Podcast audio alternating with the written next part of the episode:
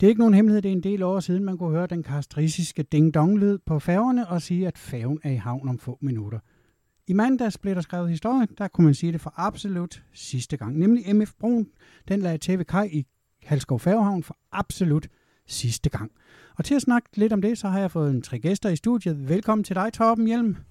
Velkommen til dig, John Dyrby Tak. og Jakob Stryn. Tak. Det var en stor dag i mandags, det kan vi da vel roligt sige. Broen kom hjem til Korsør. Hvordan var det at stå inde i land og se den komme? Ja, det var, det var fantastisk. og som du selv siger, så er det måske sidste chance, vi overhovedet har for at se en færge komme i land i Halskov Færgehavn. Så det var fantastisk. Og der var meget den der følelse, som du selv giver udtryk for. Øh, færgen er i havn om få minutter. Der var øh, også det der karakteristiske. Færgen tude faktisk øh, flere gange, da den kom ind, og det, det virker også lidt mindre. Så jo, det var, det var en god dag. Øh, Altså nu, er det nu har du som borgmester udsat. Hvad med I andre to? Hvad, hvordan var det som erhvervsforeningens formand at se sådan en monument, kan man jo kalde det?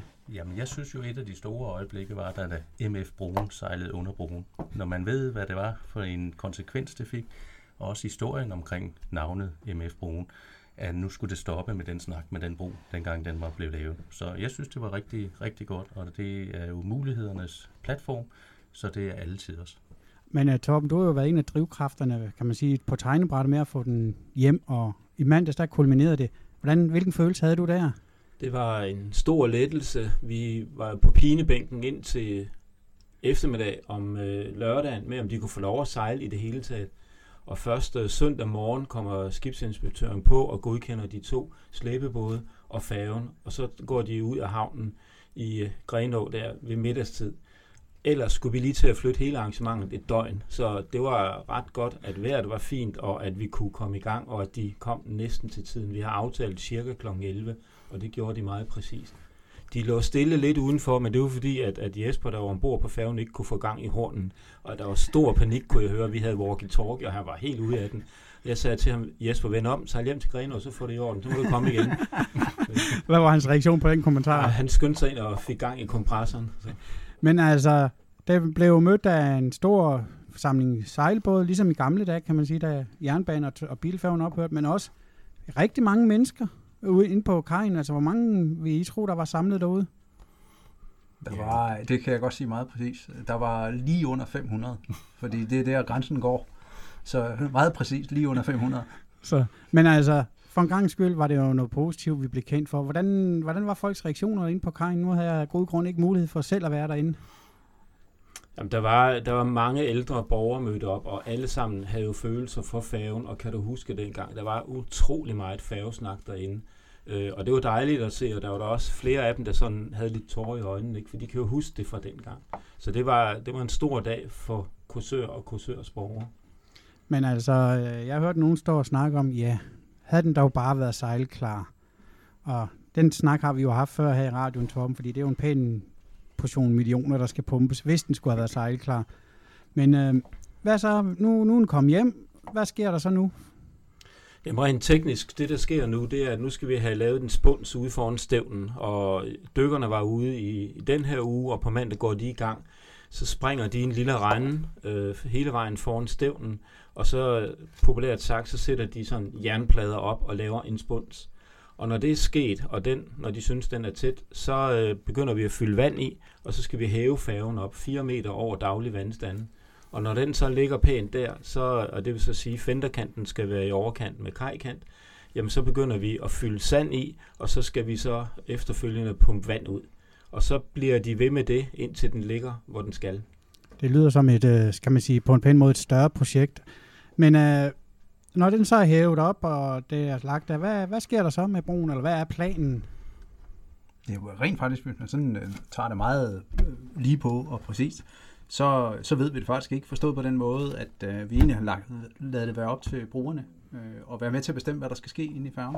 Der er nok nogle ting, som er givet. Øh, de foreninger, der holder til ude i færgehavnen allerede, de vil jo øh, lægge billet ind på det og få nogle lokaler derinde, og det, det er også en del af, af, af, af færgen og brugen af færgen. Og så har vi en storbølt udstillingsfond, tror jeg den hedder, øh, der er jo med til at finansiere færgen, som også øh, har, øh, har krav på at få et udstillingsareal. Hvordan det bliver, og hvordan det bliver indrettet, det ved vi ikke endnu.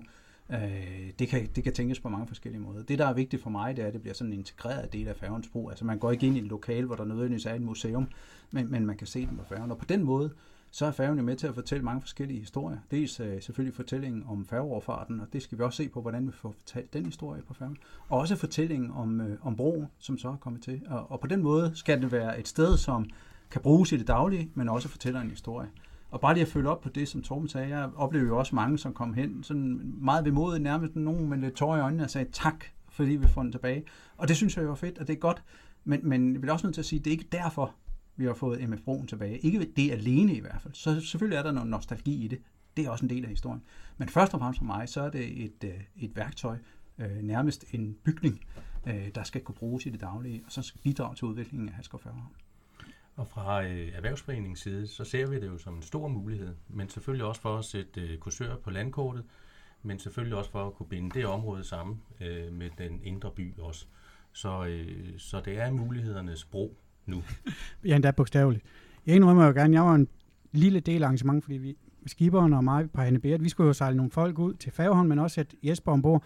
Og jeg kan bemærke en fed bemærkning ombord på skibet, fordi der var en, en knæk, der sagde, siger til hans far, far, den er altså stor, den her færge. Så kunne jeg ikke lade være med at stå og tænke på, ja, hvis havde du så bare set Intercity-færgen, altså dronning Ingrid, kronprins Frederik og prins Joachim, så havde han været endnu mere imponeret. Altså, er der et eller andet aspekt i de der, den generation, som ikke har oplevet færgerne, at de skal ind og opleve færgerne, færgehistorien, eller hvordan? Jamen, det er jo klart, at man kan binde det sammen med dengang. Men jeg tror jo øh, ganske rigtigt, som, som John siger, at det her det skal være et, en del af de aktiviteter, der sker derude. At man så får det med som en benefit, at man kan så også selv se noget af alt det, som man har hørt om. Øh, hvis man er barnefødt i Korsør, så tror jeg, at man, øh, man har hørt om færgerne nok, Øh, så vi skal ikke dvæle ved, ved fortiden. Vi skal bygge videre, øh, og vi skal se det netop som en ny mulighed for at sætte kursører på landkortet. At man så kan få det andet, det er jo også godt, tænker jeg i hvert fald. Altså, det er jo interessant, fordi det er sådan, den henvender sig til, til tre generationer, kan man sige. Vi er nogen, der er gamle nok til, at vi har sejlet med færgerne. Og nu har jeg så fundet ud af, mens vi så har været i gang med den, at mange af mine kollegaer omkring de 40 år, de siger alle sammen, jamen var det ikke den, der var diskoteksfærge i Aarhus? Så der er en hel generation af mennesker, der har været på diskotek dernede. Og vi bevarer også noget fra diskotekstiden, fordi den har faktisk været diskoteksfærge længere, end den har været sejlende færge. Så det er vigtigt, at vi også fortæller den del af det. Og så er det de helt nye unge, som ikke rigtig ved, hvad man bruger færger til. Og en dag jeg stod derude, så var nogle af de der hyggelige drenge inden fra Motorvej, de er flinke til at komme derud og, og har det rigtig godt derude. Og så siger de, jamen, nu har I fyldt sand i det her. Hvad, hvad bruger man de der færgelejer til? Og så sagde jeg, der har ligget en færge, så har man sejlet over til Fyn med færgen. Nå, hvorfor man ikke bare kørt over broen? og, og det er den der, de, de ved ikke, hvad man bruger sådan en færge til. Ikke? Så, så, så er der nogle unge mennesker, en generation, som kan få en fortælling der på en god måde.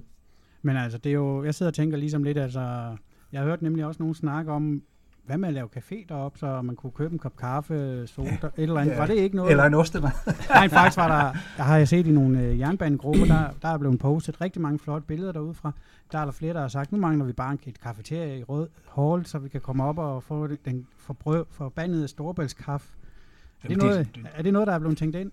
Ja, jeg tror, vi, vi snakker i hvert fald meget om det, og mange snakker meget om det. Det bliver til noget, det ved jeg ikke. Det, det er jo en del af den der udvikling og den proces, der skal, der skal ske nu her. Øh, og man kan forestille sig mange ting. Man kan også forestille sig, at vi måske det på sigt bliver mulighed for at overnatte i færgen. Øh, der er vel, hvad er der, 10 eller 20 kahytter, Torben, nede i? Der er 24 sovepladser. Ja. ja nede i vognen. Det, det, det, ikke, det kan ikke benyttes lige som det er nu, men det er da muligt, at det bliver en mulighed på sigt. Ja. Så der, der er mange muligheder. Jeg vil også sige, nu nævnte du selv, hvis det havde været en af de store færger. Forestil dig, hvis det havde været Romsø, øh, der lå derude. Altså, den er simpelthen for stor. På, så på den måde er MF Broen lige den rigtige størrelse. Mm, mm. Og nu nævnte øh, du, at, øh, at den sejlede under broen, og det var et fantastisk billede, det stod jeg også ud. Jeg havde det først gud, hvor er den egentlig lille. Mm. Lige da den sejlede under ja, broen. Ja. Uh, så, så ja, jeg havde lidt den der, sådan, det, det var meget, det var meget sådan et, et kontrastfuldt billede uh, at stå og kigge på det. Da den så kom ind uh, i færgelejet, uh, der, jeg synes, den har en helt rigtig størrelse, fordi den er ikke for stor, den er ikke for man kan, den fylder ikke det hele, og alligevel fylder den rigtigt, og man kan se den. Uh, og nu bliver den hævet lidt, så man kan se, at den hedder Broen, uh, og, og det kommer til at være, det kommer til at være enormt flot. Jeg har ikke set den fra betalingsanlægget, men Torben har set den fra betalingsanlægget, ja. og der fylder den altså ret meget. Så du kan se den, når man kommer kørende over broen mod Sjælland, og du kan se den, når du kører igennem betalingsanlægget. Så det er et godt og, og karakteristisk varetegn for kursør. Og netop på grund af det her med, hvorfor skal man dreje i kursør? Jamen, det var jo helt, hvad skal man sige, førhen, der alle kender kursør fra den gang. Nu er der faktisk også et varetegn, man kan dreje af for at se, og så skal vi være gode i erhvervsvindingen til at få det smeltet sammen med den anden bydel, øh, så man får lyst til at smage på mere. Så vi ligesom får givet folk en inspiration til, at man skal faktisk komme, og man kan opholde sig i Korsør, og hvem ved, at man måske også kan bo her. Præcis. Altså nu var det jo frem på et af de der, jeg ved ikke, om man, øh, jeg vil kalde det projektmøder her i Kulturhuset, at jamen, det er jo fint nok, man øh, får broen ud, men man mangler jo noget vigtigt, fordi hvis man skal ud i Halskov Færgehavn og besøge broen og aktiviteterne, jamen, så, så skal man have bil eller cykel. Og altså, der er jo nok mange ældre el, el, borgere, der vil sige, jamen, hvorfor kan man ikke få en bus til at køre ud? Altså, det er også noget, man har overvejet og tænkt lidt ind i planerne hen ad vejen. Altså, vi har haft mange henvendelser, også fra unge mennesker, og dem, der kommer op på stationen. Jo, hvordan kommer vi fra stationen derned? Og det har vi jo noteret, at det er noget af det, vi skal forholde os til. Og så skal vi også til at arbejde med, altså, er der en sommersæson og en vintersæson, og hvornår skal vi det ene, hvornår skal vi det andet? Om det så skal være noget bus eller noget cykler, man, man, man øh, kan bruge. Det er det, vi skal til at finde ud af, og det er jo den proces, der går i gang nu. Det er, øh, nu, nu skal vi til at, at udvikle færgen og udvikle området dernede i fællesskab. Men øh, nu er færgen kommet, hvornår forventer I, at den kan i brug tages i gåseøjne? Men Torben har lovet, at det tager maks 4 til 6 uger at fylde vand ind og lukke og det hele. Og det, det plejer at holde nogenlunde det, Torben siger, det skal jeg sige. Så, så men vi er vel henne i, i efteråret, før vi for alvor kan begynde. Det, der, det, der simpelthen bliver sådan det næste store, øh, om jeg så må sige, spring fremad, det bliver, når vi kan åbne færgen og gå ind og kigge på den. Og man, når, fordi når man først er inde på færgen, så får man garanteret en masse idéer om, at vi kunne også lige gøre sådan, eller vi kan lige gøre sådan, eller gud, er der så meget plads? Øh, og det skal vi også sørge for at udnytte. Så, så jeg har det sådan, nu ser vi lige øh, det spændende, der sker i øjeblikket, og får det på plads, og sørge for, at den ligger, som den skal. Øh, og så, så går vi ind på den, og så skal der nok komme en masse gode idéer. Ja, fordi der er jo vogndægt, og der er jo, jamen altså, vi kan jo simpelthen, der er jo kahytter, der er jo der er også noget, garanteret noget kafeteria, eller hvor det skulle have været, men altså, men altså igen, hvad betyder det, hvis I skal være helt ærlige? Korsør om fem år med MF Broen som varetegn, er det det, vi har, ser fremad, eller hvordan? Det skal forhåbentlig ikke være det eneste varetegn, men jeg synes jo i hvert fald, at det er, øh, og, og jeg tror faktisk, det er rigtig øh, godt og klogt, at man ikke allerede har sat kursen på, hvor skal vi hen med den her færge. At man får sat sig ned, tænkt sig godt om, og kan se mulighederne, og måske finde nye muligheder, end man troede. Mm. Og så tror jeg, at det kommer helt af sig selv, og øh, det kan være med til at fortælle, at der stadigvæk er noget kursør, man skal komme til og opleve, men i høj grad også selvfølgelig være med til, at når man kommer over broen, som John siger, altså, så ser man det, og bliver måske nysgerrig på, at hvad er nu det? Lad os prøve at tage ud i det. Og så ligger der jo et vandsportscenter derude, som er helt fantastisk, så, så det ene skal bære det andet, og så videre. Altså- Altså, der er stadigvæk også, vi har et stort areal til salg derude, og vi fornemmer nu her i de her uger, nu er der ved at komme søgning på det. Vi har møde med investorer, som gerne vil ud og gerne vil bygge derude. Og det er jo netop det familier, der kommer ud, der er til vandsport og sådan noget, komme ud og, og bo sådan et sted. Det kan ikke være, være øh, det, det er da noget af det bedste, man kunne forestille sig, øh, og kan få bolig der. Altså, jeg sidder bare og tænker lidt, jamen, der er jo faktisk mange muligheder i sådan, altså varetegnet. Vi har jo i kommunen jo det der varetegn med broen, kunne man, altså Storebæltsbroen, vil vi nok heller lige sige, kunne man tænke, nytænke lidt og sige, at vi skal måske have færgen med på det varetegn. Nej, for nu at være helt ærlig, det tror jeg ikke. Det kommer ikke til at ske. Øh, men men, men det, du, har jo ret derhen, at der er utrolig mange muligheder. Øh, og man kan også sagtens forestille sig, at der sker noget i en sæson, at der er noget, der popper op, og, og næste sæson er der så noget helt andet. Det kunne også være spændende at, at bygge det ind i det, altså sådan noget iværksætteri, hvor der er nogen, der siger, vi vil godt prøve den her, jeg vil godt have en sommercafé, eller hvad det kunne være. At det også var mulighed for sådan noget, så, så der fik den der vekselvirkning hele tiden, så det er ikke noget, der var det samme for år til år. Øh, men, men igen, lad os se på det, når vi kommer ind sammen med brugerne og ser på færgen, og, og så lad os se, hvor det bærer os hen. Altså jeg bruger mere og mere udtrykket, at det er en kulturfærge øh, til fælles brug, hvor vi kan skabe mange ting. Øh, og der er både noget historisk, men der er også det der, hvad kan vi bruge dem til fremadrettet, og netop hvor mange aktiviteter, der er dejlige, store, flotte rum derinde, som kan udvikles øh, til noget spændende. Ja, og en af de ting, der, der gør det væsentligt, også det Torben peger på, øh, vi har jo et vandsportcenter, som, som er helt unik i virkeligheden på mange måder. Øh, det færgen kan, det er, den kan være med til at udvide sæsonen for vandsportcentret. Og, og min drøm er, at vi har et vandsportcenter, der, der fungerer hele året, og som, hvor der er aktiviteter hele året. Det er nok lige ambitiøst nok. Men, men det kunne godt være et vandsportcenter, hvor der var aktiviteter helt frem til november, som allerede startede op i marts for eksempel. Fordi vi har øh, MF Broen liggende derude nu, så man kan simpelthen gå ind og lave nogle af aktiviteterne øh, på en anden måde, end man kan, hvis vi ikke havde de, øh, de faciliteter.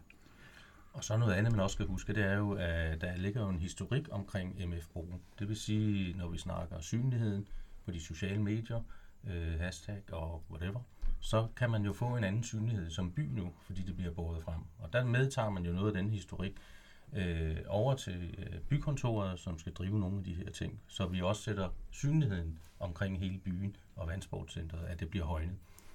Der er en, øh, den hjemmeside, der er MF-broen, øh, den overtager vi i forbindelse med handlen, og det vil sige, at vi får alt, hvad der er der, ophavsret til billeder og følger og sådan noget.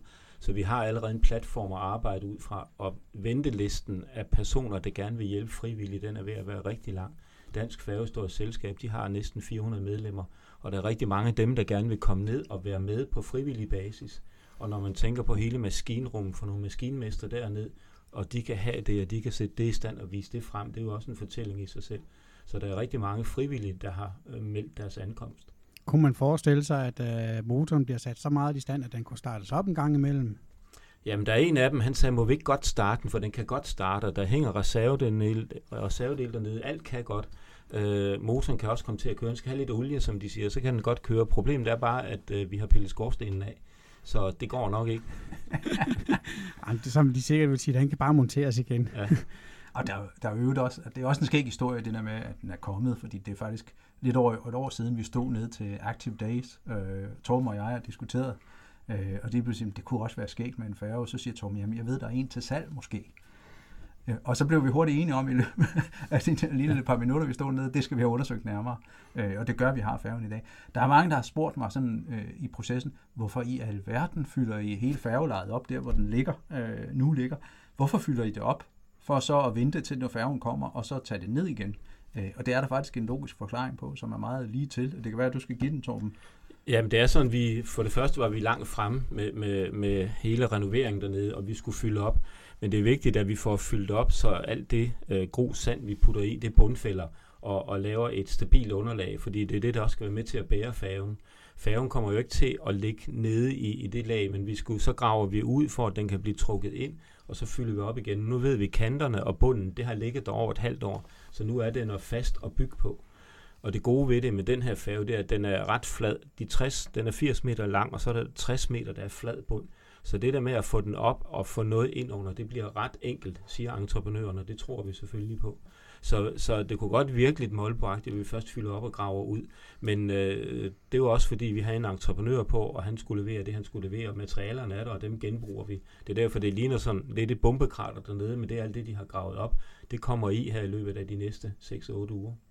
Men altså, det er jo lidt fra, det er jo inden for, du siger 8 ugers tid, så er det klar, så, er vi, så kan man flytte ind på færgen, hvis man må bruge det ord til at indsætte forskellige aktiviteter? Nej, så skal vi til at have noget strøm ind, og vi skal have noget afløb. Så sender jeg teknikeren ind, fordi vi skal have lys på færgen, før vi kan komme ind og se, hvad kan vi gøre. Så, så går der et stykke tid med, at teknikerne kommer ind, og så er listen over folk, der gerne vil ind og se den, den er også lang der, så, så det skal vi også ligesom vi vil da gerne vise den frem, men som det er nu, er der ikke noget strøm derinde, og man kan ikke, man kan ikke komme rundt. Det er for farligt at gå rundt for folk, der ikke uh, kender færgen ud af ind. Jeg sidder og tænker, hvordan ser den ud indvendigt? Altså, er den bare tom skal, eller hvordan? Det er det, der hedder et håndværkertilbud. øh, altså, den er ret skrabet indvendigt, fordi der, man, der har været diskotek i den, og de har heldigvis bygget op med, med vægge og det hele særskilt derinde, så de har bygget et træhus op derinde. Men i forbindelse med, at de tømmer færgen, så vi får vejet alt, hvad de tager ud, og de har tømt færgen for 80 tons. Det var det, uh, diskoteket fyldte og vejede derinde. Og da det var tømt ud, så hævede den så 20 cm i vandstand. Øh, nu er den helt tom for det, og nu er det helt rå lokaler, som vi skal til at gå i gang med. Men vi har fået de gamle paneler frem, og de gamle lamper hænger der. Så der er muligheder, men det er, det er noget, der skal arbejdes med, og det er også det, vi skal i den kommende proces, fordi vi skal også ud og, og drikke en kop kaffe hos nogle fonde for at høre, om, om de ikke kunne tænke sig at være med på det her. Og det kan vi først gøre, når vi lige har kigget på den, og vi har snakket om, hvad vej skal vi gå, fordi vi skal være klar og præcis, når vi går ud til en fond. Og det gode ved det er, at kommer man til en fond og beder om penge, så siger de, hvad er det kommunale bidrag? Og nu kan vi sige, at det kommunale bidrag, vi har købt færgen, vi har lagt den på land. Og det sætter de pris på, for det vil de ikke give penge til. Men de vil gerne give penge til noget synligt, hvor, hvor man kan se, hvad de har lavet. Så vi skal tro på den kommende proces og på dem, der gerne vil være med. Og derfor tror jeg også, at det er klogt, at man ikke bare render i en retning, men man også finder ud af, når man har grænsket området, hvad er det for fonde, der kunne være interessant. fordi de jo altid har øh, nogle udspring omkring, hvad vil de og hvad vil de ikke. Ja. Så man er sikker på, at man faktisk kan få en masse midler til det her. Men som jeg fornemmer lidt, så er der bare ikke en mulighed. Der er faktisk, for at sige det meget pænt, ufattelig mange. Det er der. Og der er ingen, der... Ja, vi, I ved det vel ikke engang selv, hvilken mulighed der bliver valgt. Storebæltsudstillingen skal der ind, det er det eneste, vi ved. Ja. Øh, fordi de har jo været med, som John siger, ikke? Det, og det prøver vi at finde ud af, hvor skal de være henne, og så øh, tager vi den derfra. Nu siger I Storbergs udstilling, så sidder jeg og tænker på i gamle dage. Der var der jo noget udstilling faktisk lige ved siden af betalingsanlægget. Er det den? Ja, det er resterne af den. Øh, De Storebælts Udstillingscenter lavede sådan en fond, øh, hvor de skød penge i. Og det er de penge, de i virkeligheden, der er, der er, en, der er en klausul, der hedder, at de penge skal ud og arbejde med en fortælling omkring broen og tilbyde den. Og det er jo helt oplagt, at den ryger ind på færgen. Det er jo også oplagt, det har vi ikke på plads endnu, men, men Overfartsmuseet, som vi har i Korsør, at nogle af de effekter, det også kommer ud på broen, så man kan se, hvad det, hvad det var. Så, så på den måde er der mange ting, som, som, som i virkeligheden giver god mening kommer ind på broen, øh, men, men der er sikkert også mange ting, som vi tre ikke engang har tænkt på og ikke kan tænke på. Øh, så, så, så det bliver en spændende proces. Men jeg vil også lige sige, at vi, man er jo velkommen til at komme ud og se, øh, hvordan arbejdet skrider frem. Øh, man kan gå rundt om færgen, og man kan se ned i det. Og så øh, har Torben sørget for, at der er, der er kameraer op øh, derude, som sådan laver... Jeg tror, de tager et billede en gang i... Hver anden minut. Hver anden minut, Ja, sådan en timelapse. Ja. Så når vi engang er færdige, så kan man sådan på kort tid se, hvad, hvad der skete i de måneder, der skete. Der ses færgen øh, hejse sig lidt, eller løfte sig lidt og, og blive lagt fast. Øh, og det skal nok blive spændende. Og øh, fra Erhvervsforeningens side, der kommer vi i dag med en film omkring, øh, da broen kom under broen, og nu endte inde i Halskov Færhavn. Så øh, gå ind på vores øh, Facebook-side og øh, se linket her senere i dag. Så, øh, men vi har været med øh, undervejs på dagen også, og filmet både ja, ude Til på vands- vandet. til vands, til lands og i luften. Ja, også i luften, ja, med droner og det hele, så, så vi er sikre på, at vi har alt det, der egentlig foregik øh, på dagen der. Så Et, andet, et sidste spørgsmål faktisk, det er, hvorfor har man valgt at vende færgen i stedet for, fordi alle siger jo, at den ligger forkert inde i havnen. Jamen, det gør Det vil sige, det sagde jeg også første gang, men Torben måtte rette mig og sige, nej, det er faktisk ikke rigtigt. Altså det er sådan, at, at øh, når man ser billeder, de gamle billeder, så sejler den ind med stævnen først og åbner stævnen. Og så sejler den ind i det færgeleje, hvor vi nu har, har vores øh, wakeboard-kabelbane. Øh, der hvor den ligger nu, det er jo så der, hvor de toetages færger er. Og vi kunne godt vende den om, og så stikke stævnen ind. Men så vil den helt drukne i, i broklappen. Og der er det så, nu vender vi den sådan, den er stævnen ud af klar til afgang. Og det gør vi, fordi synligheden, det er meget vigtigt. Og så også fordi, så kan broklappen være med til at fortælle historien, at efter MF-broen, så kommer der de store færger, og, og derfor så er broklappen der. Øh, så, så den har ikke øh, sejlet lige fra det færgeleje, men det er der, hvor den kan være med sammen med broklappen til at fortælle historien omkring færgefarten. Så der er en naturlig forklaring på, hvorfor den vender forkert. Ja. Fordi det lagde jeg nemlig mærke til, at der var mange, der gik og sagde, nemlig, den vender forkert. Men øh, det er jo fremtid. Hvis nu man nu har lyst til at give en hånd med, som en af de, hvad har du sat, Torben, 100.000 frivillige snart, du har på listen. Hvad, hvad kan man så gøre? Jamen, vi har, øh, vi har en, øh, en øh, mailadresse, der hedder mfbroen, øh, og øh, der kan man gå ind, fordi der kommer alt indgående, kan vi sige, henvendelser kommer ind der, så vi samler det. Og øh, der kan man så øh, tilkendegive, hvad man gerne vil, og så samler vi op. Vi regner med at holde, det bliver givetvis hen i oktober måned, så måske det første, kan vi sige, brugermøde, hvor vi sætter os til bord og så siger, hvad, hvad kan vi med det her? Fordi det er vigtigt, at vi folder det hele ud og siger, hvad kan vi, hvad vil vi, og så begynder vi at øh, sortere og finde frem til den rigtige løsning. Og der er jo faktisk bogstaveligt talt rigtig mange. Kan man ikke sige, blive enige om det sådan ganske kort? Jo, altså vi håber på, at vi kan lave en organisering, hvor vi får nogle interessegrupper, eksempelvis maskinmestergruppen, vi kan have en kaptajnsgruppe, eller sådan nogen, der ligesom kan bidrage med det og lave de fortællinger. Og så har vi en teknikergruppe også, det er meget vigtigt, ikke? fordi der skal jo el, vand og varme til sådan en færge, ikke? så der er også nogen, der skal arbejde med det. Og så kan vi sige, så er det de daglige brugere, de selvorganiserede dernede, som også har nogle ønsker. Så, så det er sådan noget, hvor vi ligesom skal sige, at vi skal have nogle, nogle projektgrupper til at arbejde med at bidrage med forslag. Øh, og så skal vi sidde og, og, og ligesom få det samlet. Og så skal vi jo selvfølgelig også henvende os til politikerne, fordi øh, lidt penge kommer det til at koste, men i takt med, at vi også kan få noget fra fonde, så, så øh, burde det kunne lade sig gøre. Jeg vil sige tusind tak for jeres store arbejde med at få færgen i havnen, om så at sige. Det har jo været et stort projekt, kan jeg fornemme lidt. Arbejdsmæssigt og tidsmæssigt også. Ja, det er over et år siden, at øh, vi fik henvendelsen til byen, og øh, ja, jeg skal i hvert fald øh, sige tak til politikerne, tak til kommunen, fordi at de øh, godt kunne se potentialet i det her, og øh, allerede nu har vi jo sat kursør på landkortet, så vi kan se, at hvis vi gør det rigtigt, så øh, vil det være noget, vi kan gøre også i fremtiden. Men øh, stor tak i hvert fald til kommunen og borgmester. Tak, i lige måde, ja. Og tak fordi I vil komme forbi her i dag fredag og fortælle lidt om projektet. Tak så lidt. God weekend. Tak lige måde. Ja,